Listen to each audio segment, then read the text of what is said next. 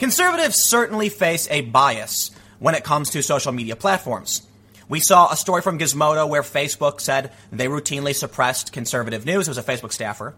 We saw the story, uh, it was actually the podcast I was in. Jack Dorsey said they were too aggressive in how they policed uh, a meme used mostly by conservatives. And then there was a publication in Quillette where they found 22 high profile suspensions and 21 were only on one side of the political debate. But this might actually be backfiring on the left.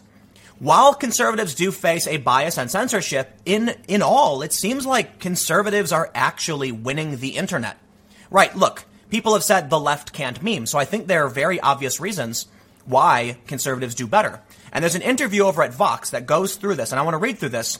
But we also have this story from the Daily Beast. Democratic centrist group launches Twitter campaign to get people to ignore Twitter. Third way is targeting donors, pollsters, and reporters with promoted tweets telling them what they see on Twitter isn't real.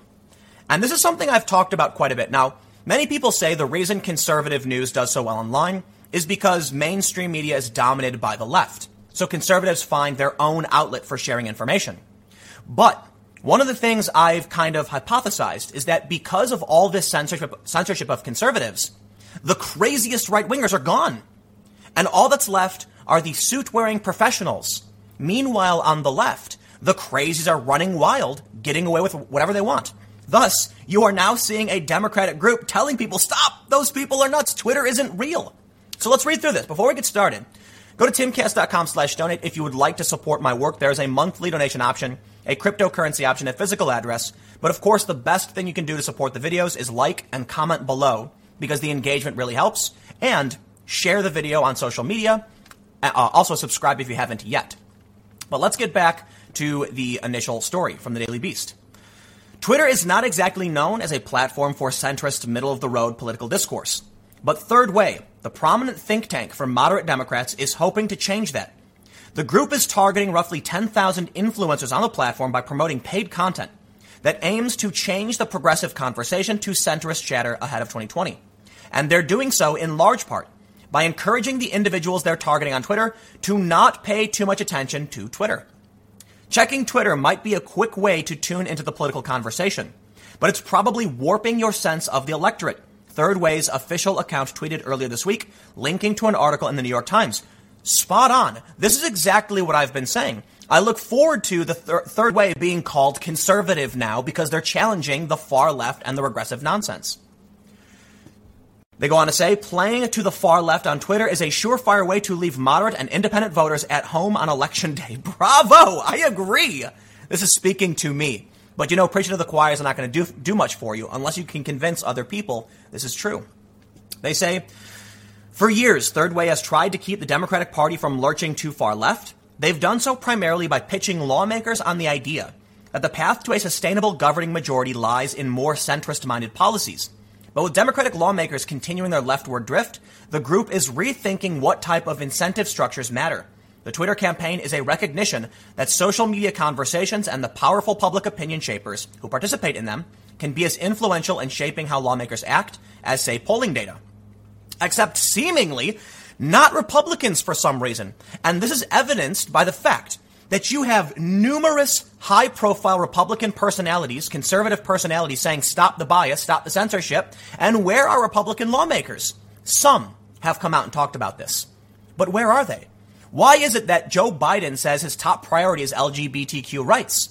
The left is staring Twitter in the face, believing it's real life, and Republicans aren't paying attention, for better or worse.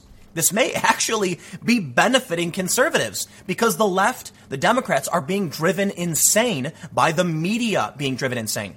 So here's the thing this all flows downstream. I made a video not too long ago talking about how the media is going insane because their ratings are drying up and no one watches anymore. In response to this, des- they become desperate in response to the, the, the, them losing ratings. They start making crazier and crazier content. The left wing politicians see this and think it's real, and then they start pushing the same narrative. Look at Kirsten Gillibrand. She tweeted that the future is female, intersectional, etc. These things are not mainstream. I mean, they're relatively mainstream. They're becoming more mainstream, but for the most part, it's a small group of people who agree with this. And she's polling at less than 1%. on average. I, I, I could be I could be wrong, but that's the last I saw. She's not doing too well. So why would she embrace this? Twitter convinced it. It's what people want, but they don't. Polls show us they don't. So let's just wrap up this story from the Daily Beast. They say the group is also targeting users in New York and Washington, hotbeds of campaign donors and other powerful political entities. And they already caught the ire of some progressives. Third way's so called centrist solutions are anything but, because they don't actually reflect the center of public opinion. I believe that's wrong, especially when you consider Gallup and Pew, two pollsters, research firms, have found most Democrats want more moderate policy, not more progressive policy. Still, Bennett said he, he doesn't expect casual Twitter users to pay any attention to what they're doing online. With a Twitter ad, unless you're interested in this tactic, it just sort of flows past. We are not intending to stop people and say, whoa. Here's the thing. I've r- r- routinely highlighted a study from the University of Missouri showing that Twitter is amplifying extremists. The centrists can't break through because tepid centrism doesn't work. Like, my channels do okay, but admittedly, I look at these progressive and right wing channels and I'm like, man, if only I was more hyper partisan and if only I was meaner. I'm, I'm, I'm impressed. I've got, I've done as well as I have, uh, as well as I have, not insulting people or being mean. The reality is, I don't ever expect to be a massive channel with millions and millions of users. I certainly get a lot of views, especially with the you know increasing the, the output, the work I'm doing. Hopefully, what I do will speak to more people that Third Way, for instance, is targeting, because I think they're right. The Democrats will lose if they can't find moderate people. And it's not so much about your, your position on socialism versus, you know, uh, capitalism. More so that people on Twitter are so woke, they attack each other all day and night. This is one of the biggest reasons why conservatives are winning the internet. The Democrats are being driven insane, but more importantly, conservatives are dominating because they have a unified message. Whether it's because of censorship or otherwise, I don't know. But in this story from Vox, it's an interview. Why conservatives are winning the internet. A new book explains why digital activism helps conservatives more than liberals. Now I got to do something here. Check, take a look at this. Here's the cover of the book. I laughed a lot when I saw this because how perfect that it's the hashtag symbol right now as there is a current hoax to try and uh, uh, convince people the hashtag symbol is far right, et cetera, et cetera not necessarily aligned with conservatives, but it's funny that that's what they ended up doing. But they bring up an interesting, uh, a few interesting points. Um, let's just uh, let's just let's just start from the top because I don't want to miss over anything specifically. But Sean Illing is talking to Jen Schradie. Now it's really interesting. They have a very they have a very progressive bias in how they they talk about these issues. But I do think they're right in terms of their analysis, or at least Jen's analysis. She talks about how so well she brings up the good things the Arab Spring, the Indignados, Occupy Wall Street, these big protests fighting for justice. But then she says things started to crumble. There was Gamergate and this explosion of sexism and harassment. There was Edward Snowden and the revelations about the extent of global mass surveillance. And then, of course, 2016 is when we really went over the cliff with Brexit and the election of Donald Trump. Well, some would argue that's still a good thing. Because here's the thing all of these things, excuse me, are about populism. The Arab Spring, Indignados, Occupy Wall Street were big uprisings. Regular people getting their voice heard and demanding action. Gamergate, what, whatever your opinion on it, uh, opinion on it, was also a group of mostly non-media people challenging the media. By all means, if you want to get into an argument about what Gamergate was, do so. I'm not here to talk about who was right and who was wrong. Simply that it was one side versus an establishment side. It was anti-establishment, establishment. Edward Snowden challenged the establishment. Brexit, Trump populist challenging the, the, the establishment. She goes on to say, I was researching digital activism in 2014, and it was already apparent to me, despite what a lot of people thought, that conservatives and authoritarian powers were seizing control of the digital space. Well, I think this is an insinuation about, you know, conservatives being authoritarian, but it's actually right if you break it down a different way. Conservatives are doing a really good job online. Outside of the censorship, they do. And we have data to prove it. Uh, I'll get to in a second. Actually, I think we have it right here. When we look at the top publishers on Facebook, we can see that conservatives actually do really well. In a report from Newswhip, which I, I don't have pulled up, they talk about how the Daily Wire is actually one of the most engaged uh, uh, platforms or companies on Facebook. Conservative, the top conservative page, the Daily Wire, getting 139 million engagements, and the the biggest left wing partisan site was the Root with 25 million. So conservatives are certainly doing a good job. Perhaps that's why then these companies are so concerned and biased and censor conservatives because they can see that conservatives do really, really well online. But back over the Vox story, they do. There, there is one more point that I want to make sure I highlight, but I think I may have passed it up. Here's, here's what she says. Conservatives are generally monolithic in their attacks on, say, Obamacare. The left wants a diverse array of voices. The left tends to want to include a lot of different people and a lot of different issues, and the result is a more muddled message that is harder to communicate. No better example than what's going on in Birmingham in the UK, where Muslims and feminists are fighting because Muslims are protesting LGBTQ education at schools, and a feminist MP, Jess Phillips, came and actually confronted them. And you're at a point now where the left has tried to bring in so many disparate groups, so many different groups, that the ideologies are clashing. Uh, Barack Obama referred to what's going on as a circular firing squad. Many of us online refer to it as the left eating itself. The right does this sometimes, but not that much, because the right is more co- cohesive and more hierarchical, whereas the left is more, you know, anti-hierarchy. They actually are very anti-authoritarian to the point where they don't actually understand the concept of authority as it is. But there are other reasons why, uh, or I should say, this actually leads somewhere else. When conservatives are less concerned about the the health of the or I should say the emotional state of other individuals meaning you know you're an adult. If you're offended that's your own issue. People should be responsible for themselves. You end up seeing something emerge that's uh, I guess I, I guess I would just say it's meme culture. Conservatives have no problem making a joke making fun of somebody and having a laugh. Liberals on the other hand are bringing together so many different groups they're actually scared of offending each other. This has done something else that's helped conservatives. In this story from Mother Jones in April, the left can't meme. How right wing groups are training the next generation of social media warriors. Memes helped elect Donald Trump. Now well funded conservative groups are using them to proselytize.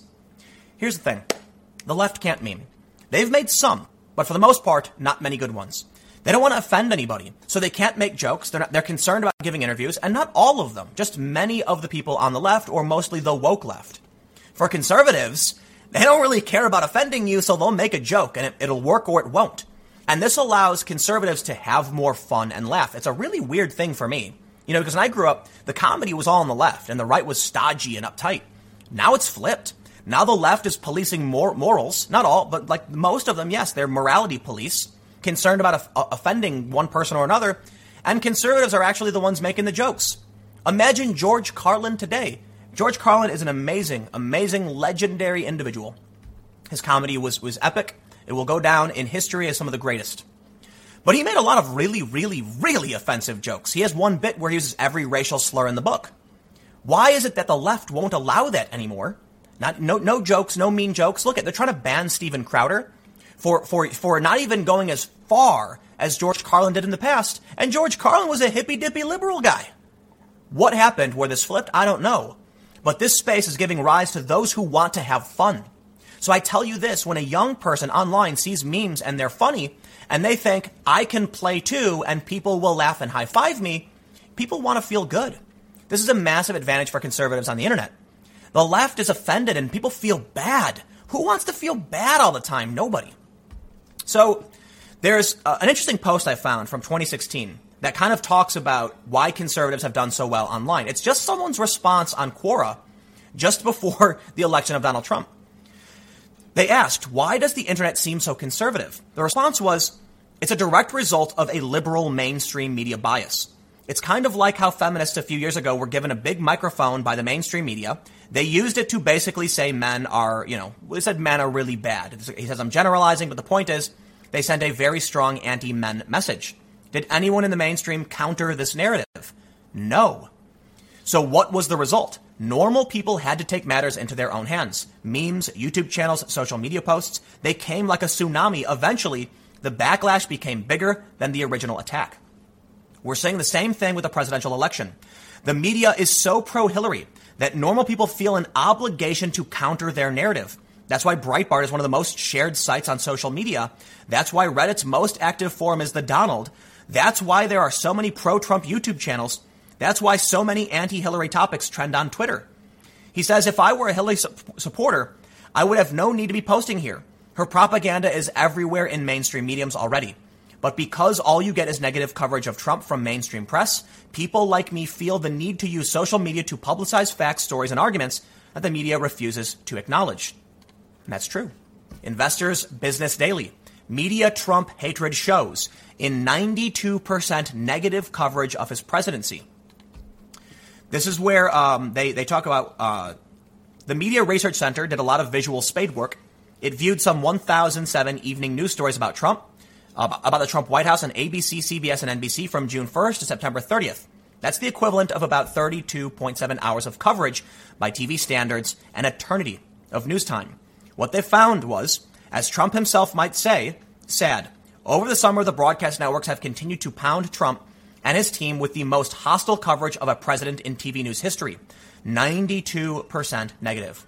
When this happens, what do you think the result is? Conservatives go online, they talk about what makes them angry, they share memes, they spread videos, they give commentary, and thus you get a massive outpouring of conservative channels. On YouTube, there's one report that shows an analysis of political YouTube.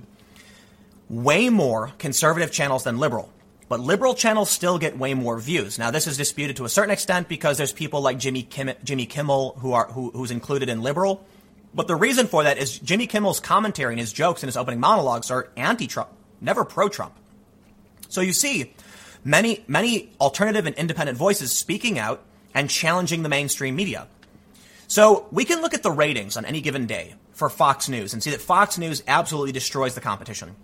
But the reality is, although Fox News is dominating in terms of cable news channels, there's a reason for that. It's because you have ABC, you know, NBC, CBS, the New York Times, the Washington Post, Vox, The Verge, BuzzFeed, etc., etc., etc. You have many, many mainstream left-wing channels and much fewer conservative channels, and to the detriment of conservatives, there are very few actual conservative journalists. And this is a comment, I can't remember who brought this up, so forgive me if I'm not giving you credit. Conservatives don't do journalism. They mostly do commentary. Liberals do journalism. We're seeing far left activism seep into journalism for sure, but those that are actually gathering the facts and reporting do tend to be liberal. Conservatives aren't countering this, they're just commenting on it. And so that presents a big issue. But then you end up seeing what happens is if the media is dominated by liberals, then conservatives are pushing back online and it's working. The reason I wanted to talk about this video is that I, this is a story from today. I know there are going to be a lot of people on the left who are like, look at the title of Tim's video. Oh, he's clearly, you know, you know, pandering to conservatives. Like, oh, it's a Vox article. Vox wrote this. I am in agreement with their assessment for the most part. Vox wrote an article about why conservatives are winning the internet. Again, while censorship is a big problem, and I absolutely think it needs to be dealt with, partly because it's actually helping them in some regards, not the individuals, but as a collective. Censorship is bad. People have a right to speech, and the principle comes first. But the reality is, that the, what, what's happening online is conservatives have utilized the tools of the internet way better, way better than the left has. Well, I will admit, while the story talks about how the Donald, I'm sorry, the Quora post, the Donald is a huge hub of meme activity. There was one study I read that said a, majority of memes come from the, or I should say, the, the, the Donald is the second most prolific generator of, of viral memes. The left has r slash politics. I swear to God, you go on Reddit and the, the, it's a forum for just politics, but it is ridiculous. It's, it might as well just be like r slash anti Trump, right? But what's what's happening here with conservatives winning isn't just my opinion. And I want to stress, winning isn't black or white. There are, I think, in a lot of ways, conservatives are dominating the internet, and it's one of the reasons they couldn't predict Trump or Brexit because they're not paying attention to what's happening online. But we also see this Daily Beast story, which I'm, I'm very happy to see. Basically, that Democrats are even recognizing how the internet is destroying their party and hurting their chances. Unfortunately, here's what's going to happen. The progressives absolutely have the ability to go viral. Of course they do. To act like conservatives have the entirety of the internet is silly. They're winning the internet. I believe. Vox believes. Many others do. But the left is still successful online to a certain degree. Unfortunately, they're running wild and they can't agree on things. So the internet isn't necessarily acting as a good thing for Democrats. It's act- actually hurting them. And here's what happens. The most insane hyperbolic tweets are what go viral. The centrists who are trying to combat this have to pay to have their tweets seen to combat the insanity on the left. It's a damn, it's a damn shame. Absolutely is. And so long as the Democrats are fractured, I tell you what, Donald Trump is going to win. Econ- the economy is great. Conservative news online is just just dominating. While we can certainly see, according to Newswhip, that in the month of March, this is one of the later studies they have because they look back, we can see that there are, you know, CNN, which is left, according to the New York Times, BBC, absolutely. The New York Times is actually pretty okay, but they do lean left. We can see the Epoch Times doing really great, the Daily Wire, Fox News. So there are many, many conservative outlets that are doing really, really well. It's sad to say. The Democrats have the mainstream media, but as the mainstream media is losing relevance, I think they're going to burn out. And as, as, as exemplified by this Daily Beast article, when, when the mainstream media is gone, the, the Democrats, they're not going to have any, any successful message. Bill Maher, look at my video from the other day, or my video from earlier on my second channel. Bill Maher calling them out, saying, stop this. They can't help it. They can't. Bill Maher gets attacked by the woke progressive bunch, and the centrists are trying to pay money to try and break through the mold but it's the extreme lunatics who get the most attention. And if Twitter keeps banning the lunatics on the right, then the people on the right who get attention are going to be the normal professional looking guys who are acceptable. I mean, people. And on the left, you're going to have the wackaloons, the crazy, crazy people who make everyone look nuts on the left. And the centrists try to stop it. But I'll leave it there. Let me know what you think. Do you think the conservatives are winning? I think they are. Um, we'll see what happens. Just because they're winning now doesn't mean it's going to be perfect. There are some who would contend they're losing in terms of censorship. But I, but I would argue that while the in, there are many individuals who have lost and their, their speech should be protected, as a whole, conservatives are being benefited by some of this. But again, comment, let me know what you think. Stick around, I got more segments coming up shortly. Uh, YouTube.com slash Timcast starting at 6 p.m. Uh, the podcast will be arranged a little differently, but thanks for hanging out, and I will see you all next time. You know, I like this Bill Maher guy. Is he perfect? No. He said some some dumb things. He said if you know uh, the economy is going to help Trump, so bring on the recession or something like that. Not no no please no. But Bill Maher is a liberal who regularly calls out the insanity of you know the Democrats are going off the deep end, right? And and and, and I, I'm, this is what my video was about yesterday on my main channel that the unhinged left is becoming mainstream, and this uh, the story started because.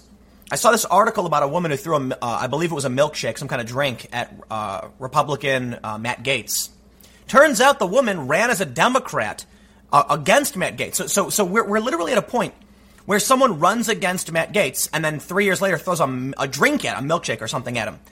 This is the state of you know where we're at with the Democrats. Okay, so so things have gone crazy again. Not all Democrats, because clearly someone like Bill Maher represents them in a, in a very high profile capacity. But he said this, according to Daily Wire. Bill Maher defends Trump merit based immigration plan, sounds more normal. He says it sounds more normal Republican. So let's let's clarify the thing. You know this here. Did did Bill Maher defend Trump's merit based thing based on saying it sounds more norm, normal Republican? I think if we're being fair, he's saying this is like Rep- Republican behavior, a merit based system.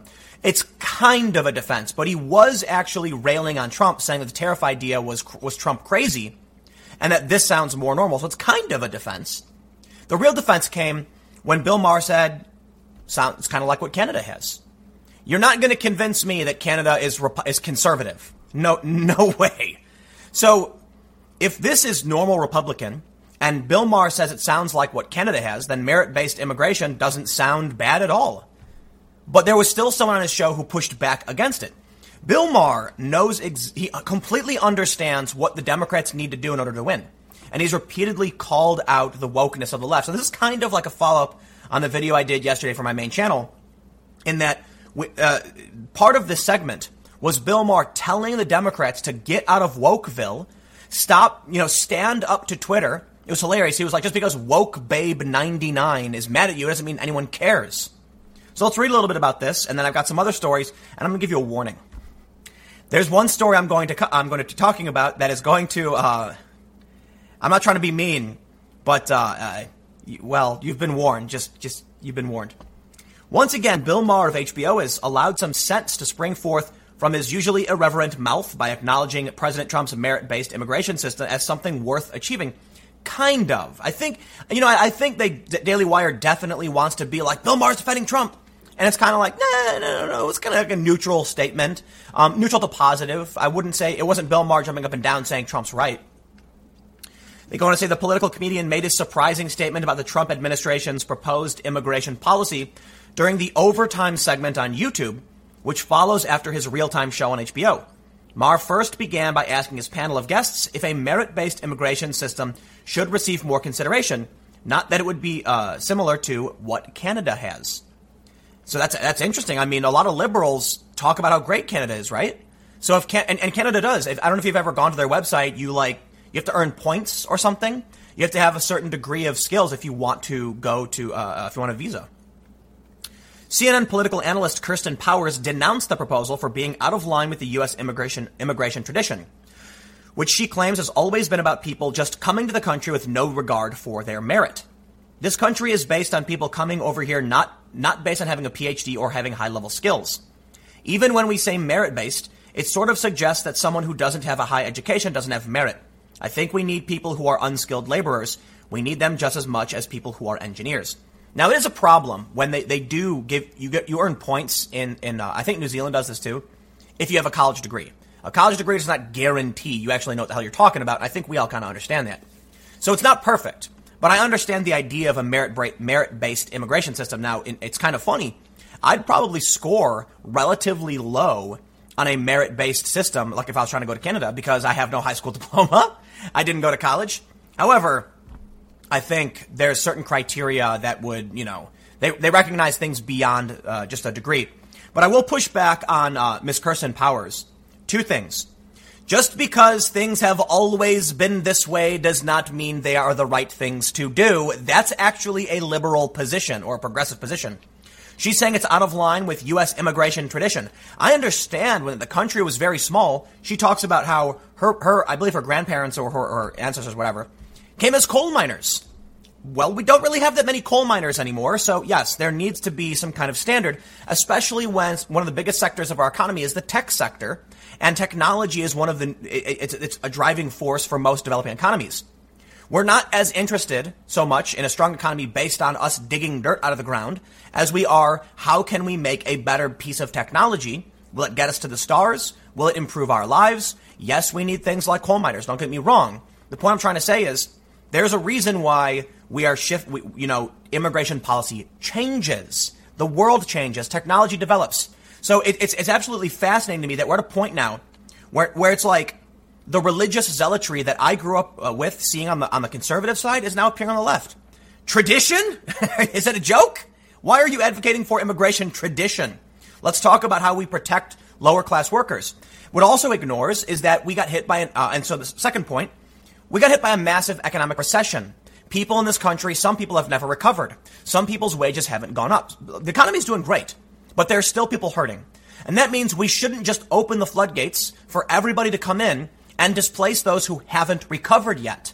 I'm not, and, and, and this is not even me doing a strong, like, America first thing. I certainly think asylum seekers should be given their legal course to asylum because saving someone's life is more important than figuring out if someone's going to be able to put their kid in college. I know that sounds a little bit harsh, but they're hard decisions to be made. If you had to choose between, I'm going to make sure that you, you know, are going to be able to uh, save money or, and this person is going to be left out and potentially die, I choose to save the life. But we need strong um, um, migration systems and laws and closing loopholes to prevent those from exploiting the asylum system. So, as much as I made that point, let me be clear. There are a lot of people who do exploit the asylum system because they know they'll get apprehended, they'll claim asylum, they'll be released, and they'll never show up. Congratulations, they're in the country. I'm talking about legitimate people who are like quite literally going to die right? I think I think we can agree saving life, you know, um, trumps certain economic policies. But but to, to, to be fair on that point as well, I will stress the amount of people who actually need asylum probably wouldn't be displacing the average worker in this country. If you open the floodgates and just say, like, and I don't, I'm not trying to be disrespectful, but if you literally say anybody can come and anybody can work, you are literally displacing people and causing economic harm for no reason. That makes no sense you know, they, they say secure your own face mask before securing the mask of those sitting next to you. And that's why it's a sort of like I, I would never say that I'm like an overt America first person because I do think there are there are certain things that that have priority outside of our borders. But I'm way more than probably the average progressive, and the reason for it, I think, is that many of these progressives are just tribalists. She's only saying this because it's anti-Trump. Even Bill Maher was like, "Oh, Canada has it." Bill, like Bill Maher, isn't being insane about it. Okay, but let's let's move on from this.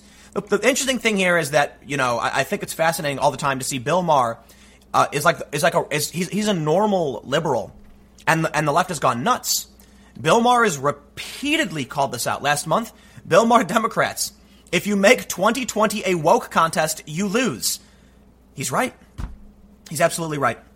And now you you were warned earlier, but I'm going to tell you exactly how. Uh, I'm going to tell you exactly why a woke contest will lose. And I, I, I want to give you a kind of graphic warning. Um, it's going to put an image in your head that you might not want, uh, uh, but you've been warned. In another story, Lena Dunham poses nude to promote positivity about loving yourself. That's fine. I'm not trying to be disrespectful to Lena Dunham. I did not issue, I, did, I just it was a warning because I'm trying to be mean to her about her appearance. It's just that there are some people who might not want to be thinking about something like this. And, and the reason why I'm bringing this up is that, by all means, I, I am a, a, a, left libertarian, right? I am left liberal. So I believe in freedom. I am very anti authoritarian. I do believe in more. Um, uh, left on the economic spectrum is more cooperative, right is more competitive, so I lean left. But I am very much about freedom. I mean, it's a very difficult position to have to convince people to work with you on certain issues without uh, a guarantee of, you know, financial exchange. It's complicated. I don't want to get into all that stuff. The point is, you do you. You do you. If you want to post a photo of you naked, like you, more power to you. But you have to recognize that people in this country think a certain way. Okay, that there is a, a common uh, um, that we, we, we still have some kind of common culture. What Lena Dunham is doing here, while the woke crowd may be like, "Oh, that's so sweet," the average person is going to be like, "No, thank you. I'm not interested in seeing you pose naked." And these are the kind of things done by very high profile individuals aligned with the left that make the left seem out of their out of their minds. What does what does Joe Biden say? Something about white man's culture. They, they you know, uh, Joe Biden recently said something like the LGBTQ agenda is like his number one legislative priority, and I'm just like, listen, man, we want to guarantee civil rights for everybody. That's that's a fact. But first and foremost, can we deal with the economy, foreign policy? Listen, I, I think it's fine that, and, and it's actually fantastic that we care about protecting marginalized communities. I'm all for it. But to come out there and do that overt virtue signal, I'm like, do you think that the 99, you know, 90, it's like like 98% or whatever of the population, 90, let's, let's just say 95. Let's, let's say, I think it's a really high estimate, but let's say 95% of the population that is like straight, you know, cisgendered, whatever, doesn't really pay attention to politics, you think they're going to be like excited about you coming out and saying this, or are they going to be like, what does that have to do with whether or not my factory is going to reopen? What does that, what does that have to do with whether or not I'm going to have health care? Seriously, Joe Biden's priority is LGBTQ rights over health care. That to me sounds insane. And I'm not saying we shouldn't prioritize LGBTQ rights. No, by all means, it should be way up there. But you think health care would come first because health care is for everybody. No, Joe Biden says this. Why? Because I think, you know, he's trying to play to the woke crowd. Well, Bill Maher warned you about that. I'll warn you about that. I've been warning you about that. And even conservatives have been warning you about that. What Lena Dunham is doing is not overtly political, but she is a very prominent person leaning in a political direction and makes many political statements and have, has done many, many controversial things. She once, it's my understanding, I don't, I, I could be wrong, but my, I, I remember she said something about how she wished she had an abortion. What do you think happens when regular Americans in, like, you know, I don't know, Illinois hear that? They think, wow, these people are losing it. And then Trump wins. Remember this? Grab them by the ballot, naked photo shoot of women to encourage people to vote for Democrats. They removed all the photos. It's an old story. This was back from what, uh, when was this story? November 3rd. I think it was 20, was it 2018? Yeah, midterm elections. What were they thinking? A bunch of women p- posing nude to encourage people to vote. Trump right now is absolutely dominating. Okay, I, I might do a bigger video on this later because I, I, this is a really interesting article. But Trump is absolutely destroying the competition in terms of his his campaign for reelection. He is outspent. Look at this: Obama, Bush, Clinton, and H.W. Bush. Look how much Trump has spent, raised and spent so he's still got money left over, but he is spending like crazy. What is that, like five times the amount Obama spent for reelection? This is nuts. Look at this 8.3 million. And Elizabeth Warren coming in second place at 1.7. Trump is outspending and destroying everybody. The Republicans absolutely know their messaging. And Bill Maher said this on his show. He said, get your message straight. But there's too many people running and they're knifing each other in the throat. So here we are. Here we are with Lena Dunham getting naked and talking about body positivity and all that stuff. And, and again, more power to you. Do your thing. I have no problem, and I'm not trying to be mean to Lena Dunham, but in, in no way. Uh, I have tremendous respect for her. It's, it's very brave for her to do this photo shoot. The point I'm trying to stress, though, is that as a high profile person aligned with the Democrats who's a very prominent supporter of Hillary, these kinds of things are bad for the Democrats. Certainly the woke crowd will disagree, but I don't, I, am not here to pander to the woke crowd. I'm here to talk to regular Americans. And if there is someone who is an independent, leans a little left, votes Democrat traditionally, maybe switch to Trump, who knows? I mean, you, you, you probably get it. You probably completely understand. Hopefully, you know, I mean, I, I guess it's, it's, it's almost kind of pointless to bring up because, yeah, I assume if you're watching me, you get it. You understand exactly why what she does and what these other women are doing is hurting the Democrats. You, you understand exactly why Bill Maher is right when he says, don't make it a woke contest. You'll lose. They've gone off the deep end.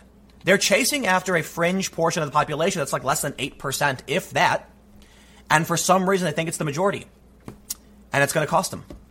So, anyway, to wrap this all up, I mean, the premise is Bill Maher has repeatedly defended Trump. I find it absolutely fascinating when he does this. And I'm actually curious on what you all think about the merit based immigration plan because I don't really see anything wrong with it. Whether or not you, you know, the Democrats want to oppose it or challenge it, I'm, I'm flabbergasted that on the panel, the tradition was the argument she used. I, I'm not a traditionalist. So, no, that doesn't speak to me. I, I am much, there's progressive and there's tradition, right? That's ridiculous to me. I suppose the true progressive line would be no, no borders, right? That's the true progressive. Well, you can't do that. That some, just because it's progressive doesn't mean it makes sense. But saying, just going straight up with tradition, uh, the tradition of we used to just let anybody in. It's like, right. And we used to have a Wild West frontier with like nobody in it. Now we have big cities from sea to shining sea and we want to make sure we protect the people who have who, who have paid into and helped support the system that keeps us safe. That working class family in Idaho and Ohio and Michigan, when they've been paying taxes and providing for the common defense, supplying resources that allow the United States to exist, I believe they deserve to be taken care of. So it's a it's it's it's a very much so uh, uh, America First policy. Again, what I I'll stress what I said earlier that I believe legitimate asylum cases will take will take uh, priority because we want to save lives, but if it comes to letting someone in the country to get a job, uh, so, sorry, dude. You know, we've got people here who need jobs. So anyway, I'll leave it there. Thanks for hanging out. More segments to come. The next one will be at 1 p.m. on this channel for those of the podcast. It will begin shortly, and I will see you all in the next story. Ocasio Cortez has just pulled off a First Amendment hat trick. Three different things just happened. For one, she's essentially agreeing with Carlos Maza, the man from Vox who has called for physical assault against people to humiliate them in that he wants Steven Crowder banned. So we got AOC jumping on the ban Crowder bandwagon. She then goes on to say that have she says she asks, have you seen any online platforms make strong, healthy decisions to prevent bigotry and disinformation? Jumping on the censorship bandwagon, and then Ocasio Cortez blocked the Daily Caller on Twitter, running afoul of precedent that was set when people sued Donald Trump because he blocked them on Twitter Legal experts say that could be uncon- unconstitutional. Three different 1A uh, violations, or I shouldn't say violations, but in, in, I don't know, infringements. Here's the thing. I think it's really, really strange, actually. It, it might be unconstitutional beyond uh, just this one story, in that I don't know if a politician could actually could actually ask for a platform to ban someone that would be someone using their capacity in office to censor speech, even if it's on a private platform. And the reason I say this, this, this may be is because of this ruling. Trump argued, and they go through this in the story, he argued that his tweets are in his personal, personal capacity, but a court ruled no. And the Supreme Court recently ruled that uh, the government can't restrict your access to these, these platforms, be it private or otherwise. If Ocasio Cortez is advocating for people to be shut down, that's a government actor advocating for something the Supreme Court said is or is uh, can't the government can't do. Really interesting argument. I'd love to see some legal experts have actually bring this up. But we actually have, interestingly, interestingly, the Knight Foundation, the Knight First Amendment Institute at Columbia, tell Ocasio Cortez no You can't block people. So here's what we're going to do. Let's go through all of this. Before we get started, go to timcast.com slash donate if you'd like to support my work. There's a monthly donation option, crypto option, physical address. Of course, just liking and commenting on the video is the best thing. The engagement really does help. So let's start with Cortez's tweets because this will be fast. She says, the holy grail of many social platforms is engagement. Bigotry plus disinformation campaigns are often the most engaging and rewarded due to their inflammatory nature. But let's stop there. That's true for literally anything, like Al Jazeera Plus, which is extremely, uh, you know, doing really, really well on Facebook, getting billions of views over the past several years. Yes, BuzzFeed figured this out first. Make rage content. There you go. Some, like Pinterest at Reddit, at least try to address this. Others decide profit is worth the social erosion. Even from a market competition perspective, it's a bad long term strategy. The reason young people are leaving Facebook in droves is because its unchecked toxicity makes it an awful place to be. Wrong. That's not true. Um, at, at, least most people, um, most of what I've read and researched is that young people don't want to be where their parents are, and they went to Snapchat and Instagram where they can create a kind of private space for themselves. Twitter, on the other hand, Twitter's terrible. Think about this as big tech lobbies for monopoly power to prevent market competition. What have you seen online platforms make strong, healthy decisions to prevent bigotry and disinformation? Take a minute to celebrate that here with a comment or example or write what steps you wish your favorite platform would do more of below. So she doesn't go as far as to say someone should be censored, but she's certainly engaging in that conversation, which I think is really, really dangerous of a politician. Will Chamberlain uh, responded saying, totally agree. They are being too cautious they should ban you and Saikat Chakrabarti for bigotry towards conservatives and for spreading disinformation about socialism. Therein lies the big problem with people who think they're always right and why we have to protect free speech. And it's really sad to me that uh, the, the, the mainstream left is ignoring this. At least we are seeing now the, the Electronic Frontier Foundation, which is pretty woke, defending free speech online because they're now seeing the back how it backfires. But we saw this. The Knight, uh, the Knight First Amendment Institute said, We'd be tempted to block the Daily Caller too. But please don't go down this road, AOC. The Knight Institute can help you draft a First Amendment friendly social media policy that protects you from threats and harassment. Now, someone goes on to then smear and slam in response to this the Daily Caller, and this is this tweet. I'm not going to read it, but it's a really good example of why we need free speech. They say free speech is one thing, giving credibility to the non-credible is another thing entirely. Excuse me. Except you are not right. You do not, you're not the herald of truth. No one is. And some things are simply perspective. Listen, recently at some event or something, Trump was told about Meghan Markle's uh, comments. And Trump said, I didn't know she was nasty. The left ran wild. The, and the media too. Trump called her nasty. Conservatives said, no, he didn't. This is fake news. The left then goes, what? Trump's denying it, but we have him on tape. Here's the simple, the simple reality. Did Trump call Meghan Markle nasty? You could argue that. Did he not call it? You could argue that. Conservatives are saying he was referring to her comments like she was being nasty, not that she was nasty. He didn't, you know, and that's what he meant to say. And there's context that's being stripped by just claiming this one sentence. The left is seeing the sentence and saying it's literal, it's there. So what, what, what does Scott Adams say? Same movie, one screen, two different movies or something like that people see different things.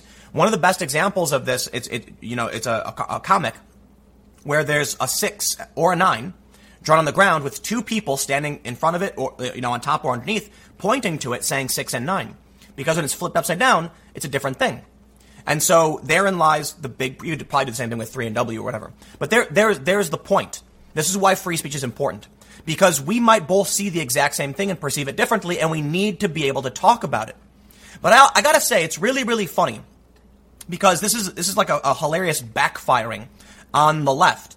It was woke resistance types that sued Trump because he blocked them, and now Ocasio Cortez does the same thing. You can't do that. It, and Trump lost his appeal. This is crazy. A lot of people thought it would be overturned. No. Supreme Court has ruled in a different case the government cannot restrict your access to this platform. Period. And that and that's a different case from Trump. And then you have Trump blocking people, and they said, nope, that's a government actor restricting your access. Can't do it. Business Insider says AOC blocked the right wing media outlet The Daily Caller from following her on Twitter, uh, on, uh, following her on Twitter last week. A decision some legal experts say may have violated the First Amendment.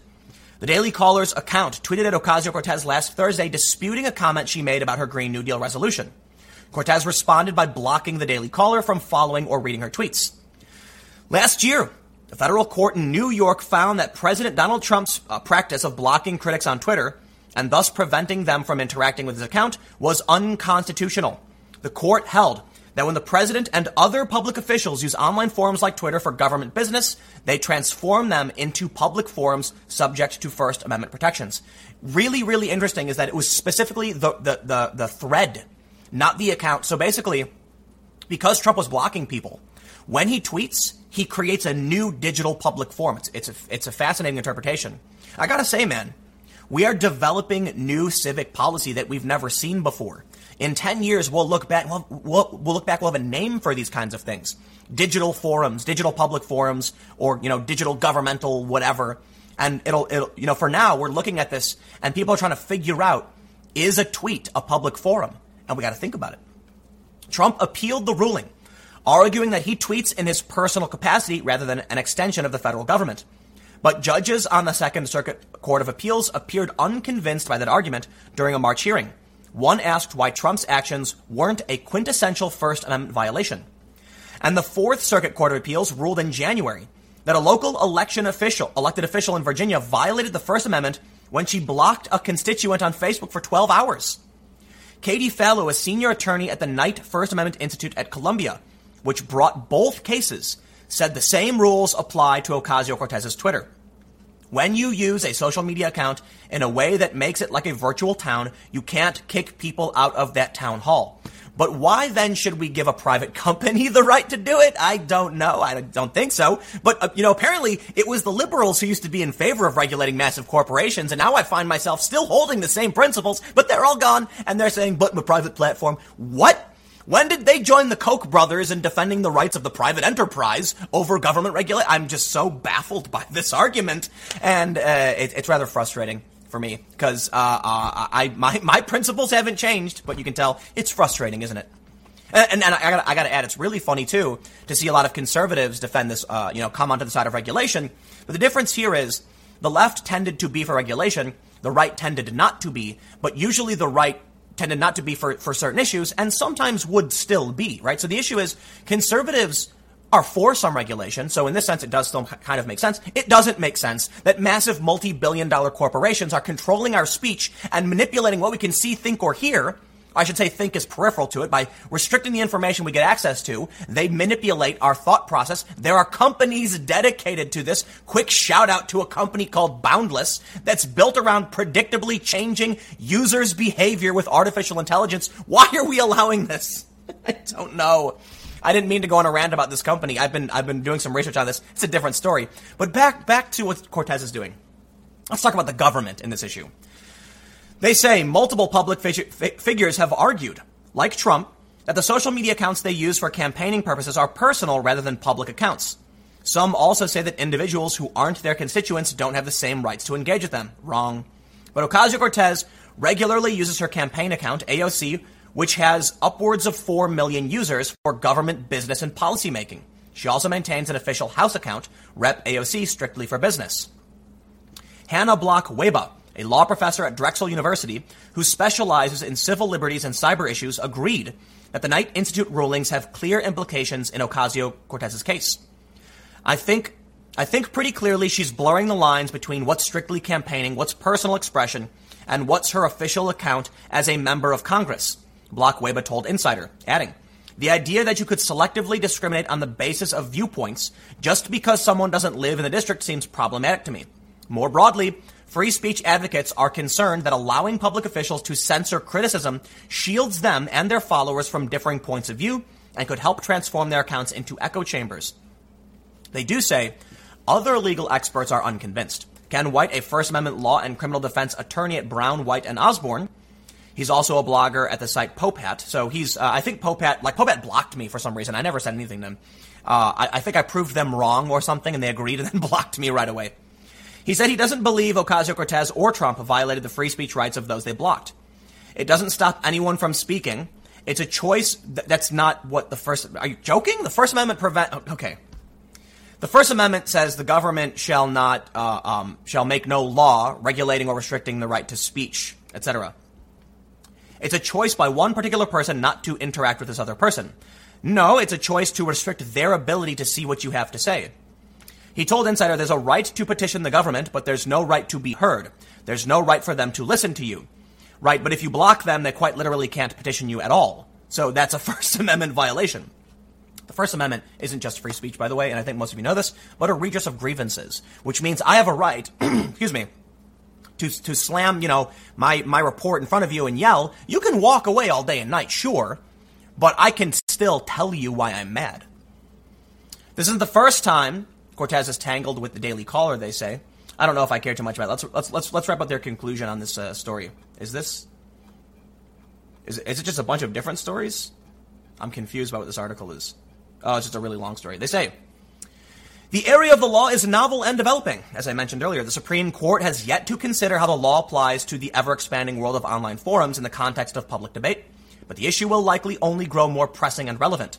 White thinks the High Court would likely be sympathetic to the First Amendment concerns. In general, the Supreme Court has been very pro First Amendment, White said, adding that courts have mostly found in favor of First Amendment rights when there's been doubt for the last generation. So basically, this is a fascinating development. Let's consider this. We know the precedent set in, in, in this regard. Trump lost his, his suit, he lost his appeals. You can't block somebody. Trump then unblocked many people. I don't think he unblocked everyone. Ocasio Cortez is, is, is dancing on the razor's edge of, of calling for censorship here. Have you seen online platforms make strong, healthy decisions to prevent bigotry and disinformation? Bigotry and disinformation are not illegal, and they're actually protected under the First Amendment. You, you do have a First Amendment right to lie. You do. So if Ocasio Cortez is saying she's dancing on the razor's edge, basically, she's saying celebrate this, prevent this. Can a public official encourage businesses to restrict the speech of others? There's probably precedent set on this. I'd love to hear some legal analysis. Comment. Let me know what you think. For those that are listening on the podcast, um, you can just leave a review. I've got another segment coming up shortly. It'll be on my main channel, youtube.com slash timcast. The arrangement is different on the podcast, but thanks for hanging out. Stick around. More to come, and I will see you in the next bit. Following up on the last video on this channel, talking about the anti-Trump lawsuit that backfired, Ocasio-Cortez may be in violation of the First Amendment, we see this story. Trump calls for boycott of AT&T over CNN coverage. Let's read through this. There's some criticism and some other points I'll bring up in terms of conservatives actually trying to bring about a boycott of some sort. But Trump might actually not be allowed to directly call for a boycott necessarily. It could potentially run afoul of the First Amendment, but I'm not entirely sure. So earlier today, I made a video. Ocasio Cortez has been banning people on Twitter. And she's actually not allowed to do that because someone trued, uh, many people sued Trump, and then Trump lost. The lawsuit stated that Trump can't block people. Basically, he's creating public forums. The same applies for any public figure. But Ocasio Cortez had a series of tweets where she implied big tech firms would be banning people for bigotry and disinformation. So she didn't go as far as to say do it, because I don't know if she can. I wonder to what extent Trump could get in trouble if he did say do it. But let's read the story first. From the Epoch, uh, Epoch Times. Trump calls for boycott of AT&T over CNN coverage. President Donald Trump on June 3rd called for a boycott of AT&T in order to force the corporation to overhaul its subsidiary CNN. The president made the remarks on Twitter as he traveled for a state visit to London. Trump had just criticized CNN a day earlier for taking his remarks about a member of the royal family out of context. Just arrived in the United Kingdom, the only problem is that CNN is the primary source of news available from the US. After watching it for a short while, I turned it off. All negative and so much fake news. Very bad for US. Big ratings drop. Why doesn't owner ATT do something? I believe that if people stopped using or subscribing to AT&T, they would be forced to make big changes at CNN, which is dying in the ratings anyway, Trump added. It is so unfair with such bad fake news. Why wouldn't they act when the world watches CNN? It gets a false picture of USA. Sad. I don't know if there needs to be a boycott of anybody to make CNN do anything. CNN is just collapsing. And Trump points this out, right? They're collapsing ratings. Now, the other thing is, on a technicality point, Trump didn't actually call for a boycott. Nowhere did he say, I want you, go do X, etc., right? He said, I believe that if people did, And that's the important distinction. It's the same thing Ocasio Cortez did. My God, I call her left wing Trump all the time. But Ocasio Cortez didn't, in her tweet, say big tech companies should do this. They said some companies choose to do this. Tweet in response, celebrating what you like about it or what you think they should be doing. So it was very much like companies that don't do it are bad, companies that do it are good. And that's how, in my opinion, she gets around running afoul of the First Amendment. But courts might still disagree. Now, Trump is a bigger target than Ocasio Cortez, but as we've seen, the lawsuits that affect Trump are now impacting Ocasio Cortez. She has no right to block people on social media, and I believe, well, I don't, I don't, I don't want to say too much, but it, it, she is running afoul of the of the First Amendment, at least as it pertains to the several uh, the lawsuit and the appeals from Trump. They go on to say, AT&T acquired CNN in June 2018 as part of its $85 billion purchase of assets from Time Warner.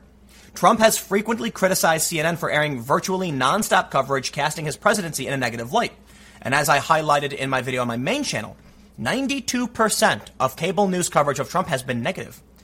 On June 2nd, the president took another jab at the network, calling out CNN's reporting on comments he made about Princess Meghan Markle. CNN reported on comments Trump made to The Sun in response to learning that Markle had called him divisive and misogynistic during the 2016 presidential campaign. Markle was one of a number of celebrities who said they would move to Canada if Trump won, but didn't follow through on the promise. I didn't know that. What can I say? I didn't know that she was nasty, Trump said, according to The Sun. However, he said, it is nice that she joined the royal family. I am sure she will do excellently. She will be very good. I hope she does succeed. The president wrote on Twitter that he never actually said Markle was nasty. According to a study by the Media Research Center, yes, they talk about how Trump, uh, uh, cable news, not, it's, not, it's 92%, but we'll skip through this. Representatives for AT&T did not immediately respond to a request for comment. In a lineup of cable news channels, CNN ranked 12th for the week of May 20th to 26th, below the channel, below channels like the Discovery Channel, Home and Garden TV, and the History Channel. Fox News ranked first with nearly triple the viewers of CNN. In total daily viewership, CNN lost 7% of its viewers since last year, according to Adweek. Wow, CNN ratings are way down, record lows, Trump wrote on Twitter on May 23rd. People are getting tired of so many fake stories and anti Trump lies. Chris Cuomo was rewarded for lowest morning ratings with a primetime spot, which is failing badly and not helping the dumbest man on television, Don Lemon. I don't want to call Don Lemon dumb, but I will call Don Lemon wrong, and I will always point out, please, Donald, uh, Don Lemon, one, is, is his full name Donald? Don Lemon, Donald Lemon once did a segment where he asked a guest if a black hole could have swallowed an airplane. I'm not exaggerating. He literally did that. And the woman responded by saying, even a small black hole will swallow the whole universe. Okay. Why this man is still on TV, I have no idea. But after something like that, is there any surprise their ratings are down? Look, I get it. You cannot like Fox News because of their political opinions. You can claim they're lying but they're not telling people that a black hole could possibly swallow an airplane. Please, what is wrong at CNN? They can't understand this. The story says the president has previously declined to answer CNN during news conferences and has, a, and, and has had a number of heated exchanges with CNN's White House correspondent Jim Acosta. The White House temporarily revoked Acosta's press pass after Acosta refused to give up a microphone and brushed aside a female ad, aide who tried to retrieve it. Well, the Trump administration hasn't actually done a press conference in a really, really long time. It's my understanding.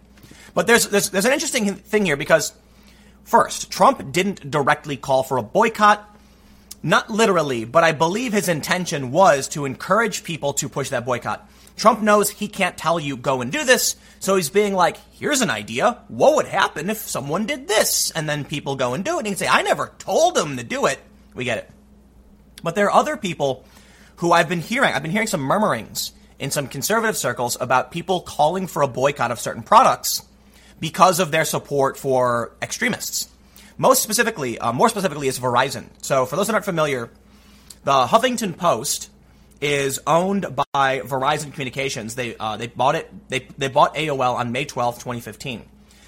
I am no one to boycott. I don't care for boycotts, but there has been some murmuring that conservatives are planning some kind of boycott of various products because Huffington Post is uh, what I would call a news outlet that maximizes harm. So, for those that aren't familiar, one of the core tenets of journalism, like ethics, is minimizing harm. And so I'll give you a good example of how you minimize harm. Let's say there's an individual, John Smith. John Smith is part of a group of people who are very dangerous. You know that John Smith is primarily doing business through Chase Bank. You reach out to Chase Bank, and in order to minimize harm, you say, Chase, there is a person affiliated with this group that is facilitated by your, you know, bank. Is it against policy? How, what is what are your views on this particular group? Now that even could could still be presenting harm because you're naming the group specifically. If you want to truly minimize harm, you'd say something like, there are many groups that purport uh, that support these specific ideologies, and, and some of them are actually using your service. Is it against your policies? What would you say? And then the bank won't know what you're talking about except for the ideas, and you can present your story. We found these groups of people using this service, and there you go. That it's still not perfect, but what do the journalists do? What does CNN and Huffington Post do? They, they maximize harm. It's the inverse of the actual ethic. They call a company and say, Did you know that person X is associated with these things and they're using your service? And then the business, it removes those people. That maximizes the harm to those you are covering. It is not the role of a journalist to make sure the person they're doing, the, the subject of their story is destroyed or has their life ruined. That is maximizing harm. Because of this, people want to take it out of Verizon. I don't know if that's the right thing to do. I, I don't care for boycotts. Um, I understand they may work in some regard, but you know, look at this Huffington Post created by Andrew Breitbart. I did not know that. That's not real. Is that real? That's not real. Wait, the Huffington Post was launched on May 9th, 2005 as a commentary outlet blog and an alternative to news aggregators like the Drudge, such as Drudge, founded by Arianna Huffington, and Andrew Breitbart. Wow. I did not know that. Hey, you learn something every day. But I do want to end with this.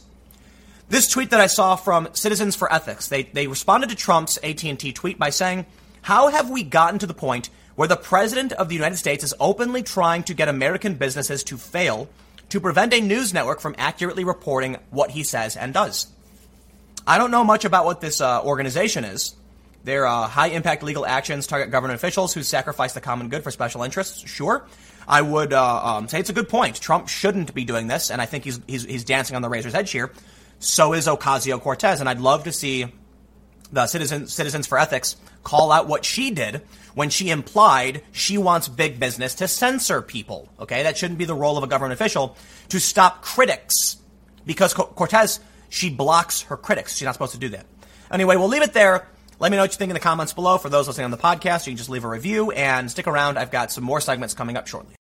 In my last segment, I was talking about the role of news in maximizing harm to their subjects. For the longest time, one of the most important ethics in journalism has been minimizing harm for everyone. You want to understand the news and spread the facts, but you don't want to cause damage to people. However, as we've seen with the Daily Beast and CNN, they seek to maximize the harm they do to private individuals because, well, in my opinion, these people are evil.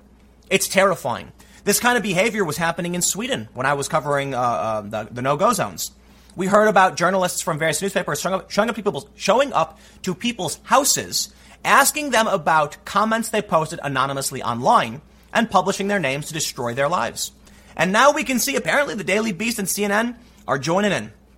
This is an opinion piece from the Washington Examiner that goes over recently the Daily Beast doxed a, a Trump supporter. CNN showed up to a woman's house and also threatened to dox a guy for making a meme.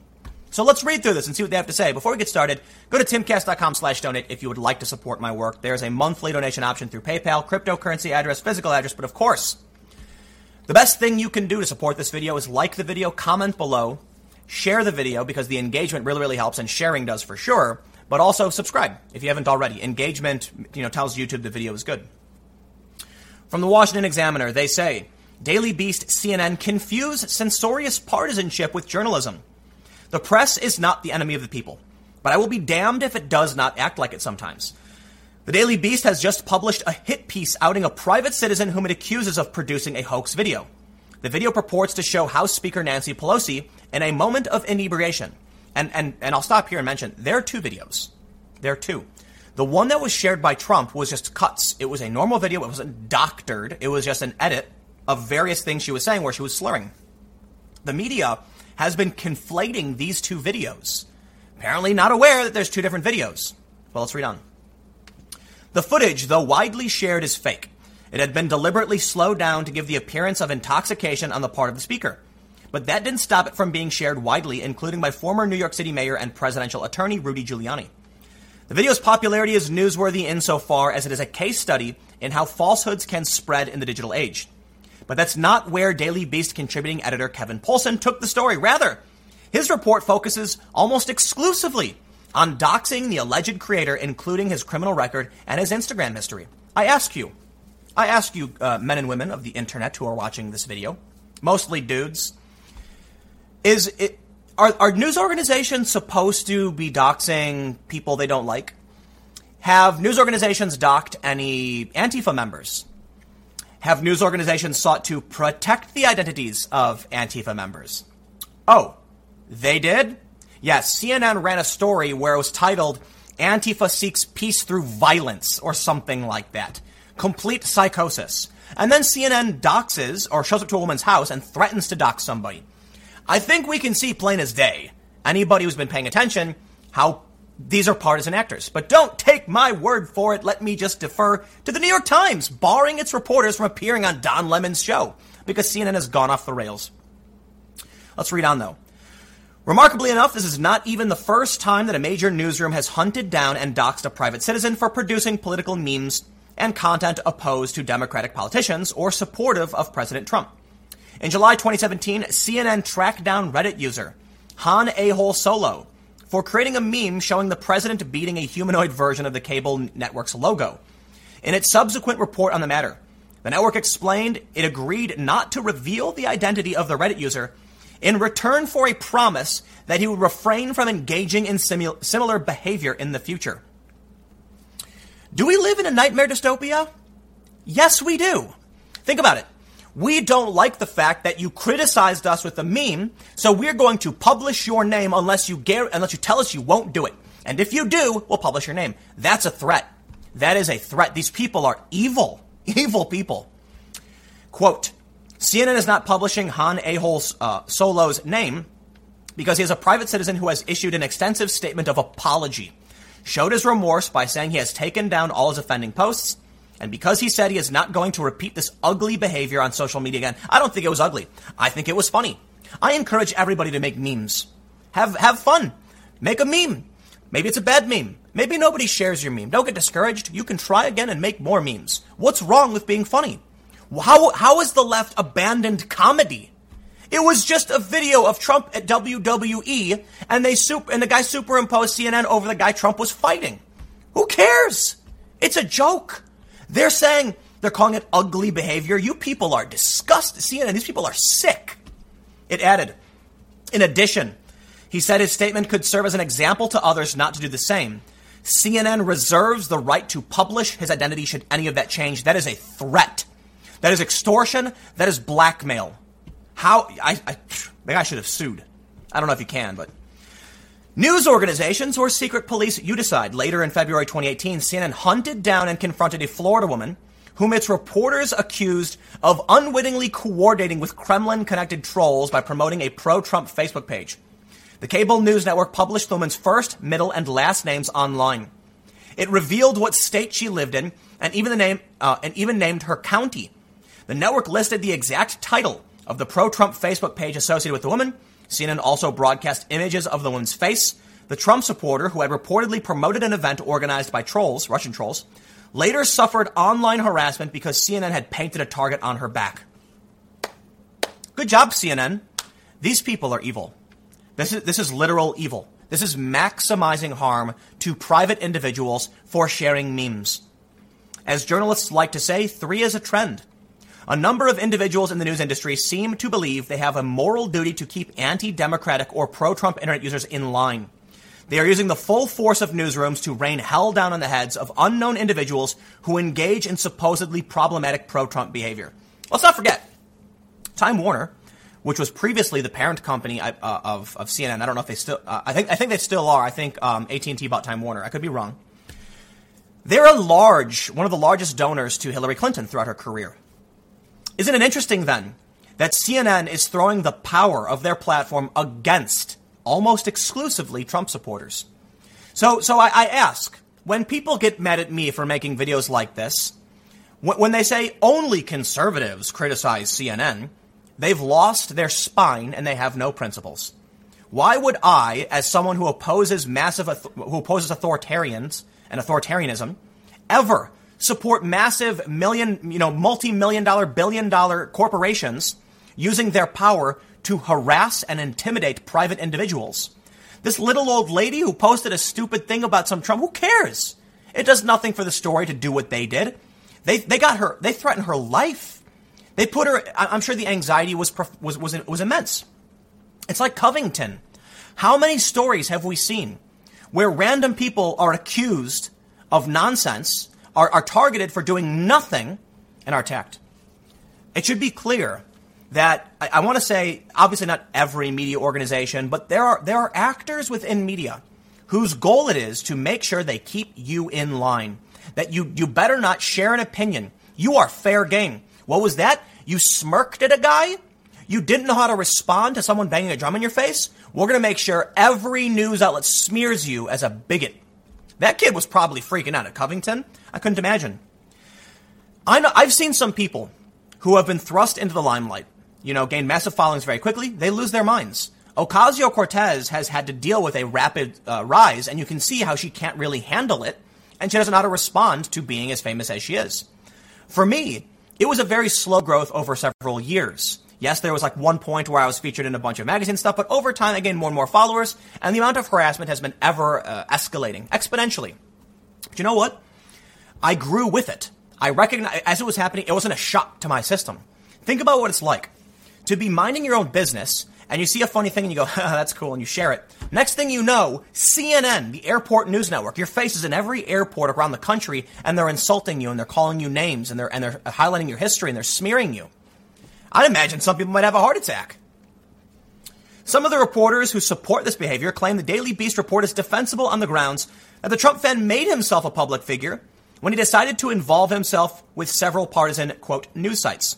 This is an interesting new take I suppose this means that political activists have just been given the all clear to dox the staffs of other partisan news sites like the Huffington Post or Raw Story. Or would that be the bad kind of doxing? The Daily Beast and its defenders claim they are really fighting disinformation and Russian influence. This is nonsense. What we saw this weekend was absolutely an attempt to control online behavior and frighten others into submission. This is not journalism.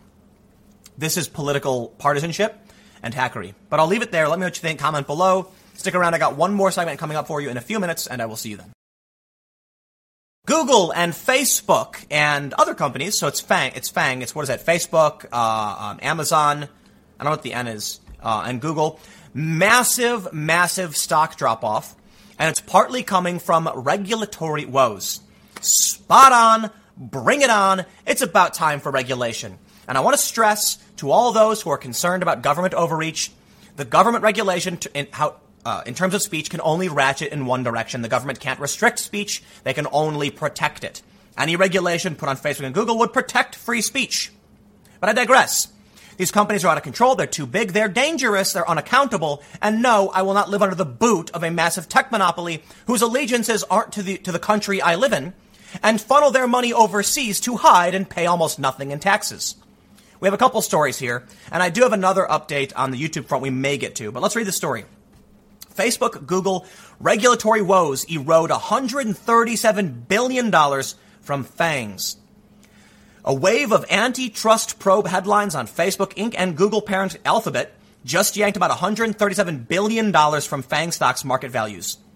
Some $41 billion evaporated from Facebook on Monday as a person familiar with the matter said the US FTC, Federal Trade Commission, will oversee antitrust scrutiny into whether the firm's practices harm competition in the digital market under an agreement with the Justice Department.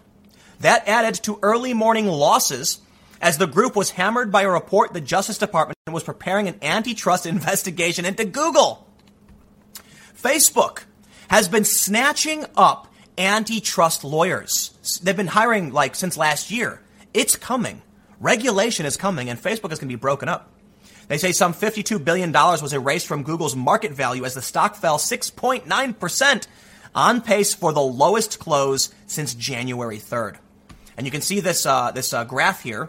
Major tank for both companies. Regulation is coming. Now, before we read on, go to timcast.com slash donate. If you'd like to support my work, there's a monthly donation option, a crypto option, a physical address. But of course, if you just like and comment on the video, share the video, the engagement really, really helps. Just interacting with the video. YouTube, you know, likes that. And subscribe if you haven't already. The move comes as politicians from both parties face increasing pressure to apply tougher regulation on tech and telecom giants like Alphabet and Facebook Inc., and even break up the companies, which are among the largest in the U.S. For U.S. Uh, for investors, tougher regulation most likely means a negative impact on profits, making it harder to justify the rich valuations of some of the world's highest flying stocks. Two FANG megacaps that were not directly targeted Netflix Inc. and Amazon. I thought it was Netflix. So it's Facebook, Amazon, Netflix, Netflix, and Google. Also, uh, that were not directly targeted, Netflix and Amazon also sold off sharply. Amazon plunged 4.7% as about 41 billion was wiped out from the e-commerce giant. Netflix lost 2.5 billion from its market value as the stock fell 1.6%. So I have this Reuters update, maybe the same thing, but this one's specifically talking talking about Alphabet being hit by a DOJ antitrust probe, saying that Alphabet fell as much as 7%. So I think they basically go over the exact same data, but there's some other points. Amazon shares were also pressured by news that the company could face heightened antitrust scrutiny under a new agreement between U.S. regulators, which puts the e-commerce giant under the Trade Commission's watch. Evercore ISI analyst Kevin Rippey cut his price target on the Alphabet stock by 50 to to 1,200. The second, uh, oh, okay, so dropping 50 bucks to 1,200. The second lowest on Wall Street and well below the median price target of 1,350. For investors, the investigation comes at a time when the stock's bull case is challenged by concerns of an abrupt revenue slowdown last quarter. So there's, there's serious risk. I'm not uh, an investment expert, but I can, I can go into uh, some of the other opinions I've heard from people. Many people are saying, mostly conservatives, and I, it's, it's a handful, that if these companies were fair and didn't play this game, they wouldn't be facing regulation. The left wants to censor speech. There are many left-wing activist organizations saying these companies should suspend, you know, should, should, should censor speech, should, should suspend people. They're calling for regulation in this capacity. They're, I'm not going to name all the groups that are doing this, but some people are. However, the government can't do that.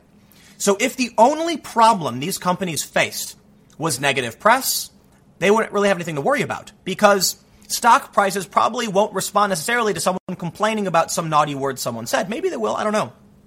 However, there is a serious problem when Google, Facebook, etc. start banning people for political speech. That actually worries uh, many people because that can invoke regulation. Look, you can complain all day and night about hate speech, and the government can't do anything about it. They've already ruled they cannot control hate speech. But when you start complaining about free speech, and the negative impact these platforms have on uh, elections and how they're censoring protected legal speech, they can regulate that. And you are going to get an antitrust investigation when the, when the news is repeated. Russia manipulating our elections, censoring speech. Think about this. These companies are losing massive money. And I'll tell you why. We know Russia was meddling in our elections. How, how, how, how much of an impact it had, I don't know. I'm not here to talk about that. What I'm going to say is, let's just operate on the assumption completely. Everyone said it. It's true. Okay. Some people might disagree. No, it, they did it. They did it. Right. These platforms will will ban conservatives' legal speech, and they are letting foreign actors influence our elections. Let's talk about uh, Al Jazeera for a second. Al Jazeera made a ridiculously anti-Semitic video recently. Got called out for it. Al Jazeera Plus, government-funded news pr- produces ridiculous amounts of woke propaganda in the U.S. Somewhat anti-American, anti-cop, police brutality stuff. This is a foreign, a foreign, a government actor producing propaganda in the U.S. for the far left. So yeah, we have a serious problem with foreign governments influencing our elections and our culture. What does Facebook do? Meghan, uh, uh, Twitter. We'll use Twitter for an example. Meghan Murphy. She tweets men aren't women. What happens? She gets suspended. That's against the rules. Well, she's Canadian, but you get the point. There are conservatives in this country, United States, who have said things that are completely legal and protected speech, but are against the terms of service of a massive platform. They get suspended. However, there are many people who post insane conspiracy far left woke nonsense on Facebook and they get promoted and they make money. The only thing that I can see happening, and I, you know, I got, I got to tell you, if you if you saw my podcast or listened to my podcast on Joe Rogan with Jack Dorsey and Vijay Gadde, I said, if you do not rectify this, you will face regulation. And the response they gave me, Vijay Gadde, was like, well, I talk to people in DC and they like what we're doing. Oh, do they? Do they? Well, Twitter isn't necessarily being highlighted by these stories. But I would like to turn your attention to this image on the screen. Perhaps you can notice these two lines falling rather dramatically. Now, um, Alphabet actually took a bigger hit recently as well, but there you go. You want to tell me that people in Washington, D.C. like what you're doing? Sure, maybe some of them. But I assure you, regulation is coming. Antitrust is coming. And because of it, they just lost a ton of money. $137 billion loss because you couldn't just play by the rules. And, and you know what? It's, it's tough, I'll admit. I do think Google does a better job. They're not perfect. They're bad in many respects. Facebook is, is worse. Twitter is the worst. But these companies were so scared of the cry bullies at BuzzFeed and Vox and Huffington Post that they suspend people who don't actually do anything illegal or wrong by their standards of breaking the, the terms of service, but legal speech. They are biased against a certain group of people. And, and, and look, you know, it's not a debate. It's not. Okay? If there's a rule that says you can't misgender people, well, you've just basically threatened every conservative with being banned because conservatives think misgendering is nonsense. And this is the result. So if, if they don't get their act together, then you can see their money is going to get, get, going to get wiped out. But, but, I've said this before. If these companies can withstand the maelstrom of cry bully nonsense from these dying digital outlets, then perhaps we won't have as big of a problem in terms of censorship and, and a free speech crisis in the future. There have been many videos on YouTube that have, you know, said offensive things, and YouTube's left them up. In fact, there are overt white nationalists on YouTube who aren't taken down. They just have their videos restricted in some capacity, and not even all of them, just some of their videos. Twitter, on the other hand, just bans you, and Facebook claims Paul Joseph Watson is one of these people and bans him too. But YouTube allows you to stay. So that, I think YouTube is better. But the point is, the only reason they ban people is because of media pressure. Oliver Darcy said it himself. Alex Jones was taken out due to media pressure. What happens when these com- companies that are dying are gone? Facebook, Google, Alphabet will start, you know, kicking back up. People will be allowed back on the platforms. However, we need scrutiny for these companies, okay? Unfortunately, there's no real scrutiny. There's just partisan actors trying to take out their political rivals. If we have nothing and no journalism, I'm concerned these companies are getting too big. So you know what? Bring on the regulation. Take a hit. We'll leave it there. I don't want to. I want to ramble on this one. I'm going to leave it. Um, thanks for hanging out. Stick around. Next video will be tomorrow at 10 a.m. on this channel for those who are listening on the podcast. Um, every day at 7 p.m. And I will see you all next time.